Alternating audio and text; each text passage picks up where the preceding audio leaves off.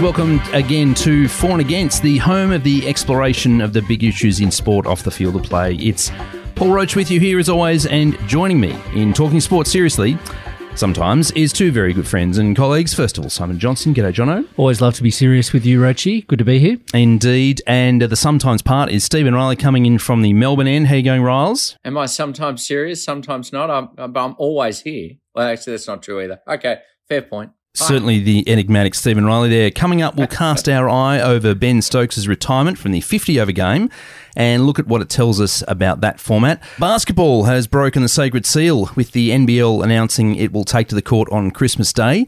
We'll be joined a little later by uh, Sydney Kings co-owner Paul Smith to mull that one over. Somehow, LIV Golf gets a Guernsey yet again, Jono, and we'll wrap it up with red card, yellow card, where as usual we take pleasure in taking the mick out of our sports heroes and others who have erred off the field of play. If you're the social media type, you can get us on Twitter at for and against underscore, on Insta for dot and dot against. Let's get into the show. Look, Boxing Day has for a long time been one of the biggest days in the sporting calendar in Australia with the Boxing Day test and the Sydney to Hobart, contrasting nicely with the quiet serenity of Christmas Day. Well, recently the BBL has talked about playing on the 25th of December, but the NBL has beaten them to the punch, announcing recently that the Sydney Kings will play Melbourne United in Sydney on Christmas Day 2022. And Jono, I'm not sure I like it. How do you feel about this one? You're not sure that you like it? I think it's a fantastic idea. I'm a big fan. There's a rich history of playing sport on Christmas Day, so you know why not? I In this country? there is indeed. Yeah, yeah, absolutely. Sounds well, I mean, it all started for Australians back on the uh, the battlefield in World War One when you had this, you know, the Allies playing the Germans. Wow, that's that's drawing a bow and a half. It is, but you know, there's some history there. Uh huh. Steve your initial thoughts on this development in the Australian My sporting landscape? initial thoughts are this is commercially questionable on so many levels, but but fortune favours the brave, and and we'll be talking to the brave shortly. So so yeah, I'll hold hold back and see. Well, let's bring him now. We're joined now by one of the main drivers of this revolutionary change, co-owner and chair of the Kings, Paul Smith. Paul, thanks for joining us in the studio. Welcome to the show. That's good to be here live. Good to be here. Paul, you have broken through one of the last frontiers in Australian sport, to quote the King's article at the time. Playing basketball on Christmas Day is, of course, no big deal in the States. So, now, how much of this move was influenced by trying to achieve that sort of normality versus the attraction of first mover advantage in, in this sporting market in Australia? Because presumably, a sport such as yourself needs to take every opportunity to make themselves make itself heard against the major, major codes. Yeah, look, uh, look, I think it's an interesting question, and it's a bit of a combination of both. I, I'd say that it's probably put a pie chart on it. I'd say it's more seventy-five percent first mover advantage, twenty-five percent the precedent is there. You know what we know about our fan base in basketball and around the Sydney Kings, that they're hugely interested in the NBA. Uh, it's a massive driver of, of interest and and watching the sport, consuming the sport, and consuming everything around the sport. And you know that that whole notion of a Christmas Day game has sort of lived and breathed there successfully, but it's obviously very foreign here, a very very foreign thing.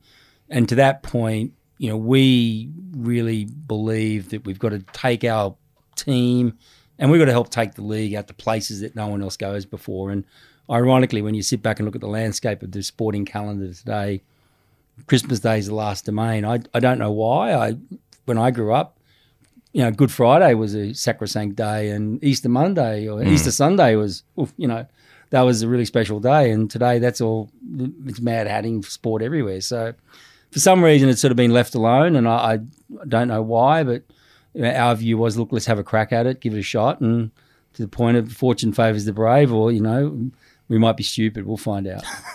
You make a, um, a really interesting and good point, I think, Paul, in relation to the comparison with the US um, and the fact that it's obviously been played or you've had Christmas games over in the US for a long period, both, I think, not only in basketball but also in NFL, from what I understand. There's been NFL games Yeah. scheduled for some time. Is one of the issues that you have to confront, though, I guess, dealing with player concerns about being able to play on that day and you know is is the unionized nature of sporting teams an issue there to try and you know get uh, all the appropriate approvals that need to be got to, to put on an event on Christmas Day? Yeah, look, we don't deal directly with the Players Association. It's not our domain. That's the role of the league in that regard. So we certainly canvassed our own players. It was certainly a conversation that I had with players during the previous season, just getting their thoughts on it.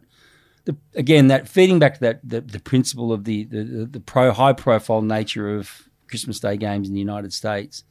You know, our players want to play on this day. I guarantee that they're they're keen for it. Bear in mind, if we weren't playing, they'd probably be practicing Christmas Day mm. in a gym with no one there. They're going to work out on Christmas Day because we might have a game Boxing Day. We might have a, we might have had a game Christmas Eve. You never know. You know, we don't know what that draw looks like, but you know, from our side, we think there's buy, player buy-in into it. You know, we initially were very strongly proponents to the league of playing Illawarra so that guys could sort of be home in the morning and then come up in the afternoon. Oh, yeah but the league took the view that they wanted a big TV game. And I think that's very important to point out here that we're going to view this through two lenses. As an owner of the team, and I get paid when people walk into the building, I'm focused on attendance. That's a big issue mm-hmm. for us and how we achieve that. But more importantly, and, and, and very, very critically, even from our own perspective, is we want to build a TV audience. And I really believe that the mere fact that I'm sitting in a you know an exotic, beautiful, well appointed studio like this tonight points to SEN eat your heart out. People are people are literally talking about this, which would never happen. Why why would you talk about the NBL in July? Yeah. Why would you talk about the NBL in July? And we've really achieved what we wanted to achieve was put ourselves in a conversation. And I, I really think that I think that's where we're going to view the success of this is the, the TV viewership. And we're going to introduce ourselves to an audience that may have just sampled us previously or never had a reason to sit down. And they might have stumbled upon a game, but they've never had a destination to sit and watch the game. I think it's really exciting from that perspective, and you know, we're prepared to back ourselves on it. So, Paul, when, when are you choosing to play the game? Is it going to be scheduled prime time on Christmas night, or are you picking that period in the afternoon when people are relaxing with a full belly and maybe a beer? How, how have you thought through? Eh, have you thought? Because I really think this is. I, I, don't mean to make too much fun of it, and but it, it is a real commercial decision to own the space. The first mover advantage has that potential of being the traditional Christmas Day sporting event is sitting down to watch the basketball. Yeah, look, and the scheduling, the timing of the game was driven by a couple of things. Is one is that you know, getting staff in the building. It's not so much our personnel, but it's the building operations staff. Mm. If we were to if we were to stage of four p.m. game or something like that to lead into the six p.m. news, that's going to really back into people's days. So we're playing at seven thirty p.m. It was always a plan to have a, an evening game. You know, we're going to pick up that that sort of uh, prime time audience, and probably an audience that doesn't cluster right now around television at, on Christmas night unless they're watching Netflix or something like that, watching a rerun of you know National Lampoon or something like that. so for the twentieth time, yeah, and look, it's interesting. A lot of journalists have said to me, look, they really love the idea. They love, they've got something to write about now. You know, they're not sitting around, you know, describing um, the wicket keeper for the Australian cricket team practicing in the car park, you know, at the hotel. You know, the classic Christmas Day stories that trot out, or talking about the Sydney Hobart previously race. unknown yacht. Yeah, yeah, exactly. So, so we're sort of we're tapping into something there. So the scheduling was was more by the reality of the circumstances and, and the logistics of it, but also being out of respect to people's time to have time with their family in the morning and through the day as well. So, what's been the reaction of those who are a bit more Christmas focused? I mean, we're becoming a more secular society. You know, the recent census data reveal that less and less people are identifying with, with godliness. But I think, I mean, you know, I, I, was honest at the front there where I sort of said, given the preference, I would like to keep that day free so we can all just take a breath and not mm. have anything on that day. But so, what's the reaction been? And I know when we when we spoke a little bit before when we were arranging this, you said that recently you'd been interviewed by the Catholic Weekly. Yeah, today I had so, an hour, one hour interview with what's, the What's Weekly. the vibe there, and how how did that sort of discussion go? Look, we are we are currently being focused on by a lot of Christian groups, the, the right I'd say right leaning Christian groups that are calling for uh, bans on the Sydney Kings and on our sponsors on the NBL and Hungry Jacks particularly. Mm. I think that's pretty extremist view. I think generally the the resistance has been, look, I just don't like it, and I, I accept that. And my view is, and we have not formed a sophisticated PR campaign here with a lot of talking points and a lot of messaging and trying to sort of sort of manage manage the message. We've we've sort of let this flow. We're pretty simply a basketball club that wants to play on Christmas Day. That's what we want to do. But it has turned into quite good PR for it, you. it has been good, and, and we thought there'd be something in it. We didn't think it'd be as this big, but the reaction has been. Look, I'm just not buying it. I'm not interested in it, but I think they'll be secretly watching. I think there's a bit of that. um, but look, I I respect the opposite view. I respect it. My conversations have not been arguing against their view, my conversations have been pointing towards what, reasons why we're doing it. What's the why in all this? And let me assure everyone that's listening here tonight, all 11 of you, there's. 11. Hi, Mum. 11 million. Thank you.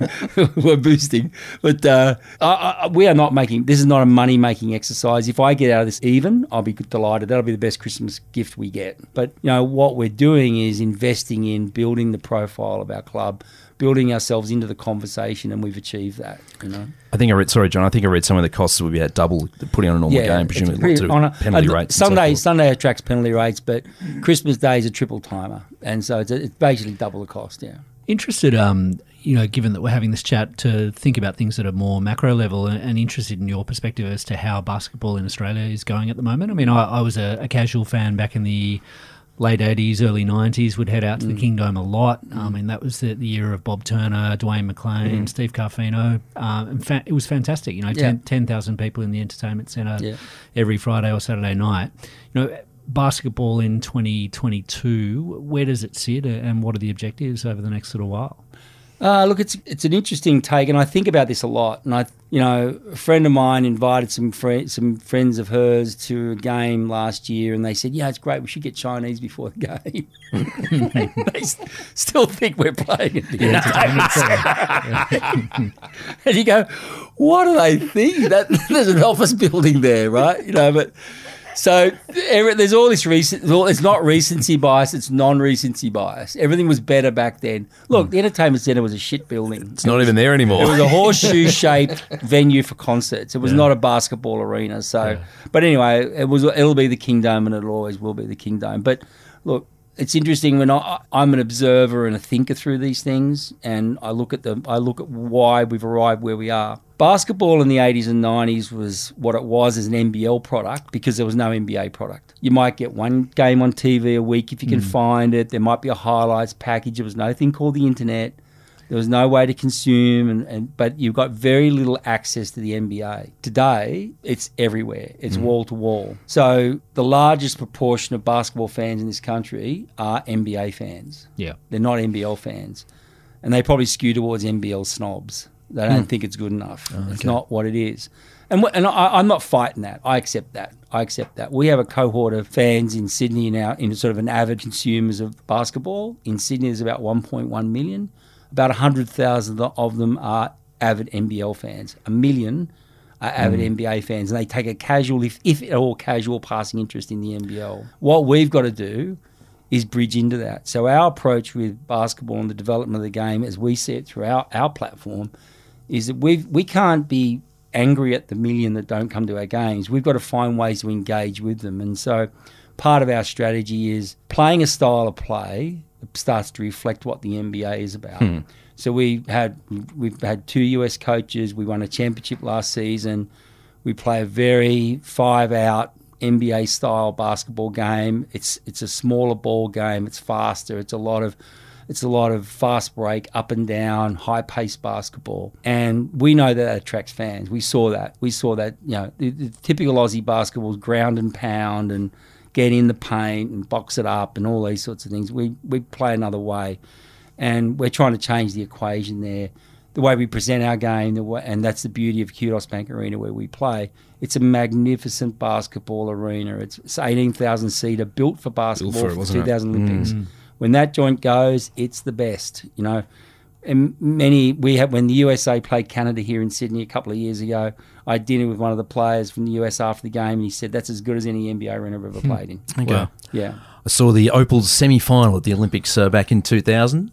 there you go. Yeah, Paul. I think uh, I think it's interesting. Qudos is is fantastic, and RAC in, in Perth is is fantastic. But I think they're the only two stadiums that sort of clear 10,000 consistently. Melbourne, Melbourne, when they're playing well, I think the, the fair weather fans get on board. At being the sporting capital of the world, there's other sports to, to see down here, true. of course. But um, my, my question was really going to relate to how big a dent in your stride did COVID put? Because I reckon in 2018 19, basketball was just getting up some momentum. The NBL crowds were going up. Uh, and then COVID hit. How do you think it's coming back? Well, we're in 2020. We ended up not finishing the final series against Perth. You might recall mm. we we withdrew. That's a whole other mm. ten podcasts. That story. But um, we achieved a record crowd that year. In I want to say it was in November, I think of 2019. We got 17,514 wow.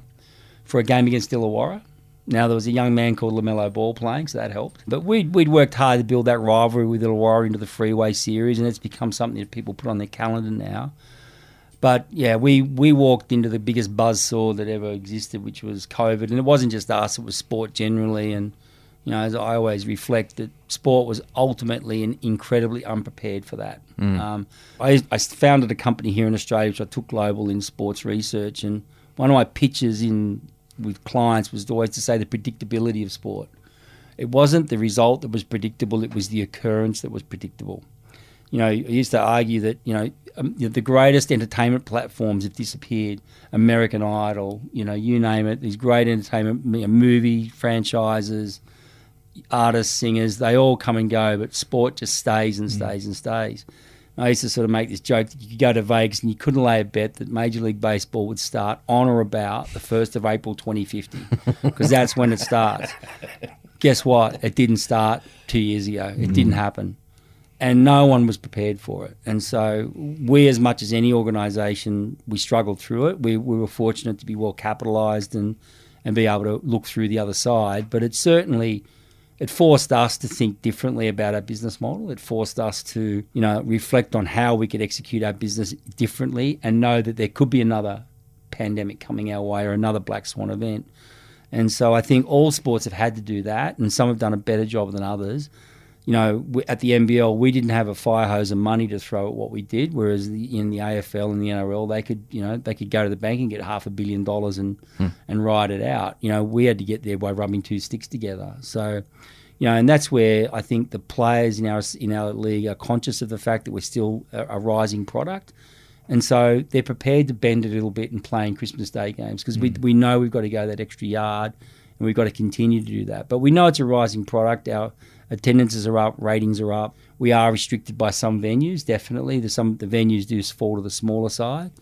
I think Illawarra, Cairns, Tasmania are all less than 5,000 people capacities. Mm-hmm. So we play in a different league in terms of what we can do in our building and the flexibility we have with that. But, you know, at the end of the day, it's a, you know, we've got to, you know, consider this as a 10 year hop of where we're at right now.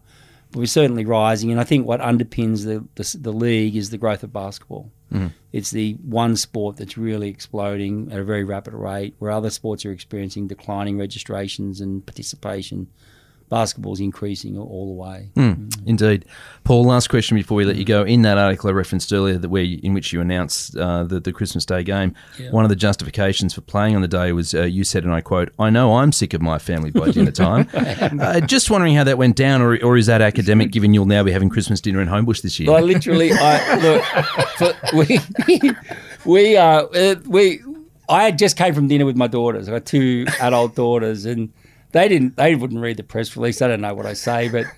They, they said, they, they, said, yeah, isn't Christmas Day miserable? Like we get together in the morning with my ex-wife and we do our thing, you know, we, you know, we play, play nuclear family for a morning, but I'm done by lunchtime. I can tell you they're done by lunchtime. So I'm well up for it. And look, I, I think there's a serious side of this is that, is that there's a social element to Christmas that's very challenging for some people.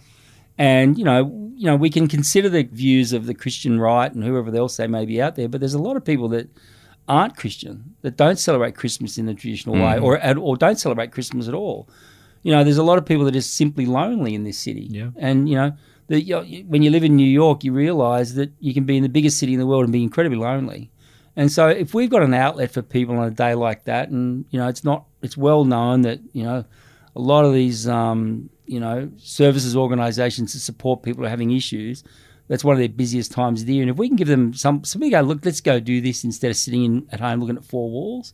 Maybe that's some, maybe there's a good thing that comes from this as well. Hmm. Paul, I think that's a wonderful sentiment. I think I think it's a good reminder about just the the power of sports administration when they think about the community and how they can contribute to the community. I think a, a lot of sports in Australia have have gone, you know, they think they've gone commercial when they go stone cold focused on the cash, but and a lot of them forget the grassroots and the community that they're supporting. So kudos to you and no pun intended on the stadium. But I, I wanted to just, just ask one little thing about for all of that. Why get into sports ownership?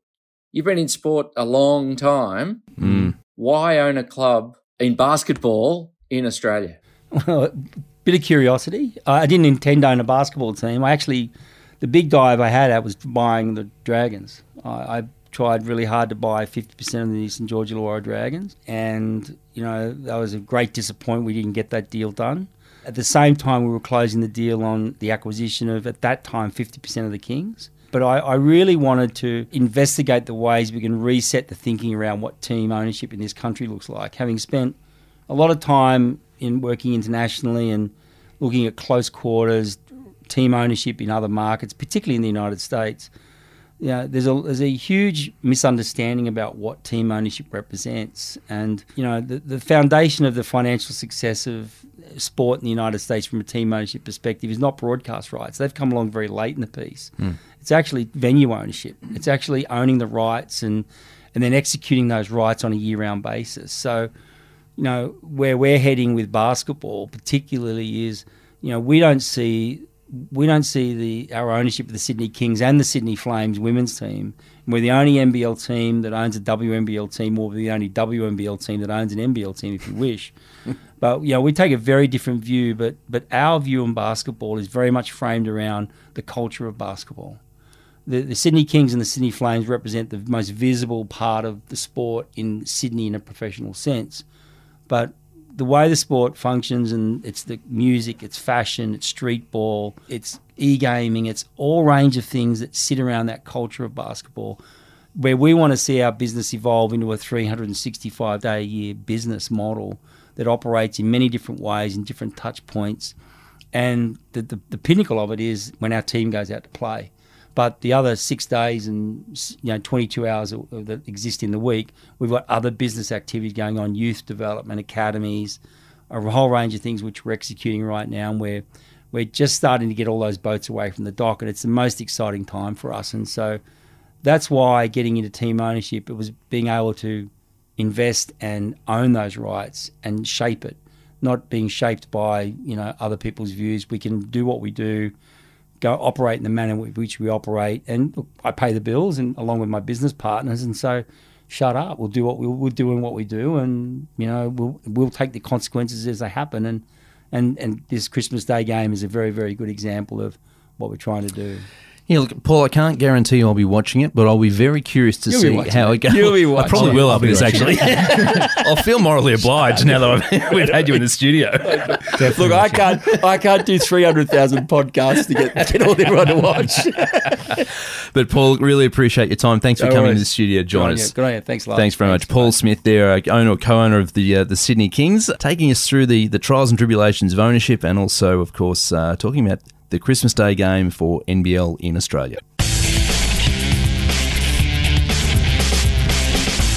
Cricket and uh, big news out of the UK recently with Ben Stokes announcing mid series his departure from the English side. Well, the English one day side, that is. Yes, he has brushed aside the 50 over game for the history and tradition of Test cricket and the lifestyle and retirement funding machine that is 2020. It's not the first reminder we've had of the potentially precarious place of one days in the cricket world, but it's, uh, it's a pretty stark one, Jono. Yeah, it is. This one's got a lot of publicity, Roachy, and I think deservedly so. It does send a real warning about the status of the of the one day cricket game as far as world cricket goes. Really interesting to see what Stokes said at the time that he announced his retirement. He says, "I feel that my body is letting me down because of the schedule." And what is expected of us. Mm. And you talk about, you know, him focusing on test match cricket and I think you said the money making machine that is 2020. This isn't a case where he's taking mega bucks from the IPL or anything like that because he doesn't actually play. He opts out of the IPL, he op- he's opted out of the 100. So this is very much a situation where he wants to focus on test cricket, ensure longevity in his career. He's only 31. He probably wants to play test for another five years.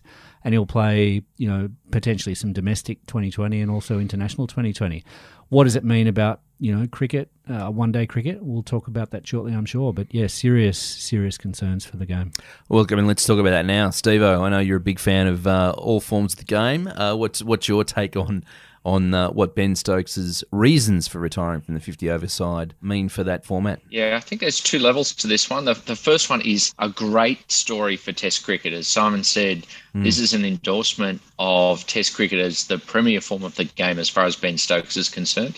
He's the skipper now, so he's really making a statement that his place in history, his legacy, is determined by how well he leads the England team in Test cricket. So that's that is a wonderful thing for the traditionalists who uh, who follow cricket. Look, I think the second lens on this is that it is uh, an endorsement of something we've been saying for a decade now, which is that the 50 over game is actually the the odd one out. You know, when the music stops playing, Test cricket remains, T20 remains in in certain forms, maybe not international form, but it remains. And one day cricket has no role. It has no place left. Well, it does. It does have a place left, and it's going to survive for quite some time because it's the World Cup. It's the World Cup format, and that's what it'll ensure its survival. I, I don't disagree with the points being made here. I don't disagree with the reasons for Ben Stokes to. I don't think it's silly. It makes a lot of sense. But the reality is, they've talked about having a Test match World Cup, but it just doesn't work. It's not practical. T20 is still hit and giggle. The 50 over format is the one that's got the elements of elements of, of bash, but still has an element of strategy to it, and that's that's what will sustain it. Rightly or wrongly, that's what will sustain 50 over cricket. Yeah, I disagree, and I think there's a real risk that you know the 2020 World Cup will quickly overtake and surpass the the 50 over side World Cup. You, you're 100 percent right that that is probably the only thing that's worth watching. Yeah. But you look at the one day game generally, there are some fundamental structural problems with it. It's a boring format of the game. There's too much. disagree. Um, there's too much, you know, examples. That middle part of the the one day game, it's completely boring. Like the first 10 overs can be great. The last 10 overs can be great. The rest of it is, I, I think, you know, a snore fest. I think you look at 2020 and the rise of 2020, you know, that's shown that the shorter form game is what the younger people are more interested mm. in watching. There's no mm. doubt about that. And you look at scheduling. I mean, there's just too many meaningless bilateral one day games that are, are played that people forget about. I think it's okay when you're talking about the popcorn fast food version of cricket, which is 2020. But to use, if it was Riles' words, the odd one out, it, it really is. I think one day cricket is the odd one out. And if you've got players like Usman Khawaja saying that, you know, even he's bored playing it, let alone watching it, I think that's that says that's really telling. Hmm. I mean, again, I don't disagree with your points, but but Riles, I mean, I, I just think that that's what will sustain 50 over cricket for the foreseeable future, the World Cup. Yeah, I, I, I yeah, dis- disagree. Only because I think that people will lose interest in the the years in between. I, I, it wouldn't surprise me though if there's a little bit of creativity that comes into an alternative to the the, the World Cup. I mean, the, the beauty of the World Cup is that it does have some some drama. Some of the ups and downs that you don't get in what you described as hit and giggle. I, I think there's an opportunity for two innings T20 Mm. which which would be an interesting replacement to the World Cup. You can still get Mm. you know 80 overs of of gameplay in. It can be a lot of bash because you know you can have your top batsman come in and have a second turn. So I can see something like that having a almost a long form of the T20 game that might you know be useful to play every one you know, once every four years. Has that been talked about at all? It's, it's an interesting idea. Has that been talked about at all, or is this uh, a a creation of yours? yeah, I think I talked about it about half a dozen years ago. No one's picked it up. So trademark, trademark, trademark. I like the um, there was a quote from Simon Briggs in the Telegraph. We are witnessing the long, slow death of 50 over cricket. Credibility is draining from this once vibrant format with each passing day. Like road atlases and SLR cameras, the traditional one dayer is now a heritage product of dubious relevance relevance. When the 50 over international turned 50 in January last year, it was the sort of birthday party where everyone crowds around a hospital bed. Could not agree more. Poor old Nice. Kerry Pack. Well, it's not. I mean, not it's not Packer's invention, obviously, but clearly it's his popularisation of it. Yeah, I don't know. Look, I, I think it remains to be seen. A, again, I like the format, frankly, because it does introduce a bit of strategy and thinking ahead. T Twenty, it's just frenetic, and which I love, and it you know appeals to the masses, and you know the audience profile in T Twenty is quite different. And you know, it's a feeder kind of thing for it's a gateway drug for spectators. But yeah, I don't know. I'm agree with your point, John. And There's lots of meaningless fifty over games. There's also lots of meaningless cricket by and large. But yeah, I think it'll survive. I'm interested, uh, getting off track a bit, I'm interested to see where this 100 thing takes root because, I mean, well, what we really need is another format of cricket. It hasn't seemed to have escaped England yet in any meaningful kind of way, but I, I don't know. Tell me how one of the last bastions of imperial measurement, you know, who still have all of their stuff in miles and actually, you know, went to bat against the EU to keep, you know, ounces and pounds, decide they want a metric alternative to cricket. Are you kidding me? Good call. Maybe it's uh, the French have gotten their ears somehow. I, I don't know. I, I think it'll survive. Anything further on the point, John? We're only going to go around in circles here, aren't we? RIP one day, I think. Yeah, look, I, I want just before we left cricket, I wanted to say something nice about Cricket Australia. You okay? Now, but before you ask, I'm fe- I'm feeling yeah. Well, uh, okay. After you ask, I'm feeling okay. Thanks for asking. Cricket Australia's done a good thing, and we've seen seen that by sending the Australian cricket team to Sri Lanka in a time of some unrest and disruption. The show did go on, and didn't the Sri Lankan people love the Australian cricket team being there? Did they play 50 over cricket? They did, yeah, they did. Funnily enough, won't say it was meaningless, Roachy. That'd be a bit, bit uh, unfair and Not disrespectful to the uh. Sri Lankans, indeed. But yeah, no, I saw that, Riles. I mean, the crowd wore yellow shirts and held up signs saying thank you to the Australians.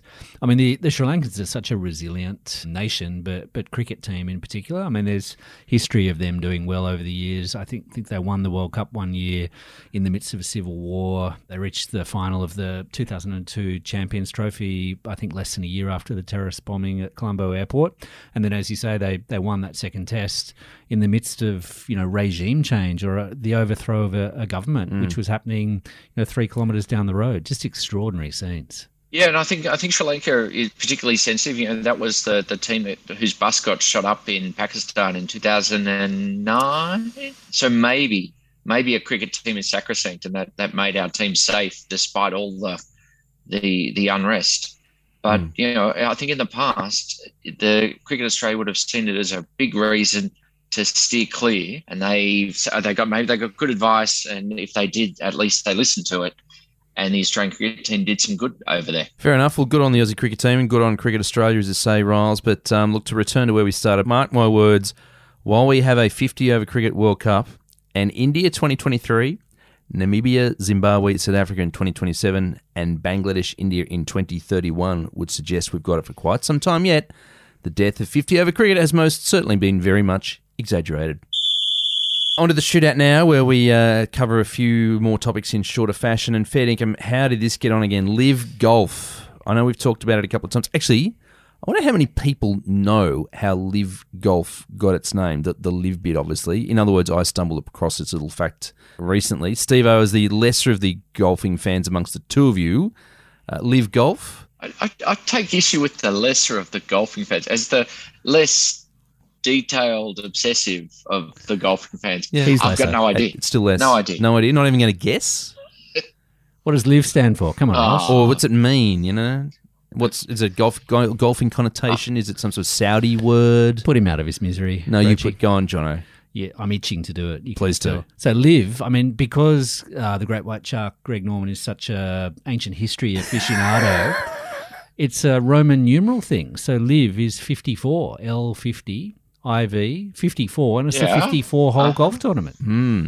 Isn't that ridiculous? It is, I mean, isn't it? Oh, So it should be called I L. should have got that. I, it's, a, Yeah, it was. it's a cryptic crossword of a of a of a name. That's fantastic. So it should be I called love. L- LIV golf, presumably correctly. should, yeah. So, guys, look, I mean, semi seriously here, we've talked about this a couple of times in the show before. At times when something seismic has happened, e.g., when the very idea came to light, and then when we had to apologise to the shark because it actually seemed like it got off the ground after all. But nothing has changed. So, why did you both insist we talk about it? I mean, I've even played golf since we last talked about it. Ah, well, that's worth talking Corporate golf, uh, of course, so it doesn't really count.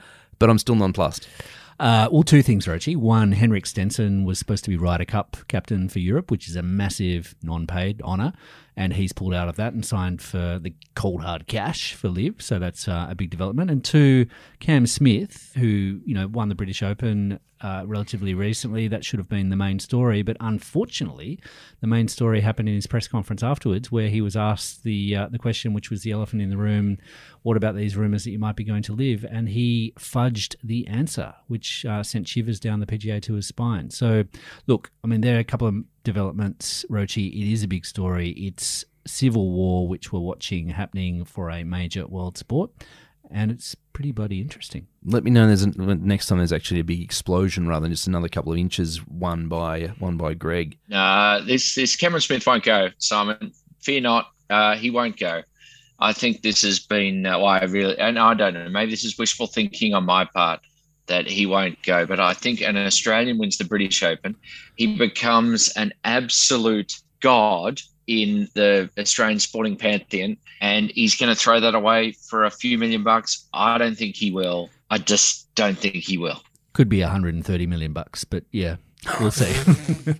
let's watch. Let's watch this space. Jeepers. I might sign up for that sort of money. That's Actually. that's Aussie, not US. Oh, still, it's- it's good going. Uh, if it's only 130 million Australian, then ah, pff, Good. yeah. I, th- I think we've given golf more than enough time here. Moving on to the it's not sport, but we like it file hot dog eating. We've covered this epic pursuit, for want of a better word, before on the show, but um, Johnny, you were telling me in preparation for the sh- this, this show uh, that you've become quite the expert in the hot dog eating con- contest caper since we last covered it. Um, perhaps you can tell us more about Major League Eating and the legendary Joey Chestnut. Yeah, look, I'm a big fan of MLE and have watched a number of documentaries about uh, you know Major League Eating. Why? And look, I, I just enjoy eating a lot, and and, I, fi- and I find some of these records quite extraordinary. So Joey Jaws Chestnut, uh he won his record uh, 15th hot dog eating contest. It was 63 hot dogs in 10 minutes. It's a really big thing over in the US. It's always on the 4th of July, and the prize is a mustard yellow belt. And Joey Chestnut, had, you know, won it again. The thing with Joey, though, it's not just hot dogs. You know, he holds, I think, 55 world records across 55 disciplines. Just very briefly indulge me, Roach. There's a couple. So 32 Big Macs in 38 minutes. Wow. 141 hard boiled eggs in eight minutes. I reckon that's the, the serious one. Can you imagine? Just give me that number again. 141 hard boiled eggs in eight minutes. Right. Just imagine that. Hmm.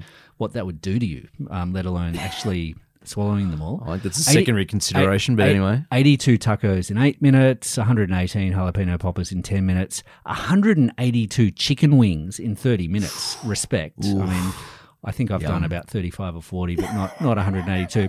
The one record that I think that we could potentially challenge him on, and I was a little disappointed to read this, only 23 meat pies in 10 minutes. Oh, that's rubbish. I think so too. Oh, I, that does seem a little disappointing. Get us over there. Uh, surely a few Australians could take it. Do him the on there. Seppos have a different understanding of meat pies to Don't what know. we do? Yeah, so there is a reference to the size of the pie. I'll have to call up the It'd have to be mle.com slash eaters link It'd have a to be closer look. standardised, surely, for international competition purposes. Yeah, but you know, Joey, what a legend. He's he's an athlete. I mean, he's he's like um, Tiger Woods, you know, Tom Brady. He's Very he's the versatile. guru. Very He is, versatile. yeah, and but he's he's the standout. He is the legend of his sport. Steve, uh, what do you think? Twenty-three meat pies? Could you could you could you do that in ten minutes? I, I could not, but I, honestly, I I'm loving out of that crazy, ridiculous list. There was there was one about the hard-boiled eggs that Simon Something- found hard to stomach, so to speak. Oh my gosh! You wouldn't believe this one. The jalapeno poppers are fine. The tacos I can understand. Mm. Yeah, no fair. And I think there was a there was a women's competition that run in parallel, wasn't there? And I think the lady who won it, sh- her fiance uh, was in the men's competition and came second or something like Oh, that that. beautiful? Um, but I I think I read that um, th- there was a general disappointment with this year's effort because the two winners didn't set rec- the men's and the women's wi- winners. They they didn't even come close to their own record. Like they Yeah. did enough. They just did enough. Might have been a COVID thing. I mean, they're, they're Mm. out of practice for a couple of years because I know the event didn't run in 2020 and it was a reduced event in 2021. They, they Same conditions for all, all competition, Yeah, Jono. No, fair point. Joey's maybe he's just losing his touch. Yeah, well, anyway, there's uh, something for, for everyone to aspire to. On to red card, yellow card. Uh, as we get towards the end of the show, we uh, enjoy dragging back into the spotlight some misdemeanors of sporting types across the field of no, not on the field of play, across the world, off the field of play. Absolutely, That was off the the, point. field of play. Yeah, correct. That's a whole idea. Uh, Steve start us off. I am nominating for a yellow card, Rico. You, you be the judge. The Dallas Cowboys. The Dallas Cowboys. They have recently announced a marketing agreement with Black Rifle Coffee Company. Now, Mm-hmm. uh, you might not think there's much to worry about here until you find out that the Black Rifle Coffee Company sell AK 47 espresso, silencer smooth, and murdered out, whatever that is. And I just, you know, with gun control or the lack thereof in the United States, poor form, Dallas Cowboys, yellow card. particularly in Texas Dallas, after what's Texas. been going on. I think I think that was part of the announcement was made only a few, well, maybe a week or so after that happenstance. No that, good that happening. after Uvalde or whatever it was. Mm, mm. Not good. Yeah, I think Yeah. that's red. Yeah. Yeah. Red card. And it's interesting because I mean the Cowboys don't lack for you know commercial support. They're the most valuable sports team in the world, I think, aren't they? They usually come top or very close to top of those those kind of lists. So um, yeah, interesting. Oh, well, Oh, look, I don't, I don't doubt, I don't doubt that it works well for their fans, right? I mean, Texas and uh, Texans love their guns, and I suspect they love their metaphors.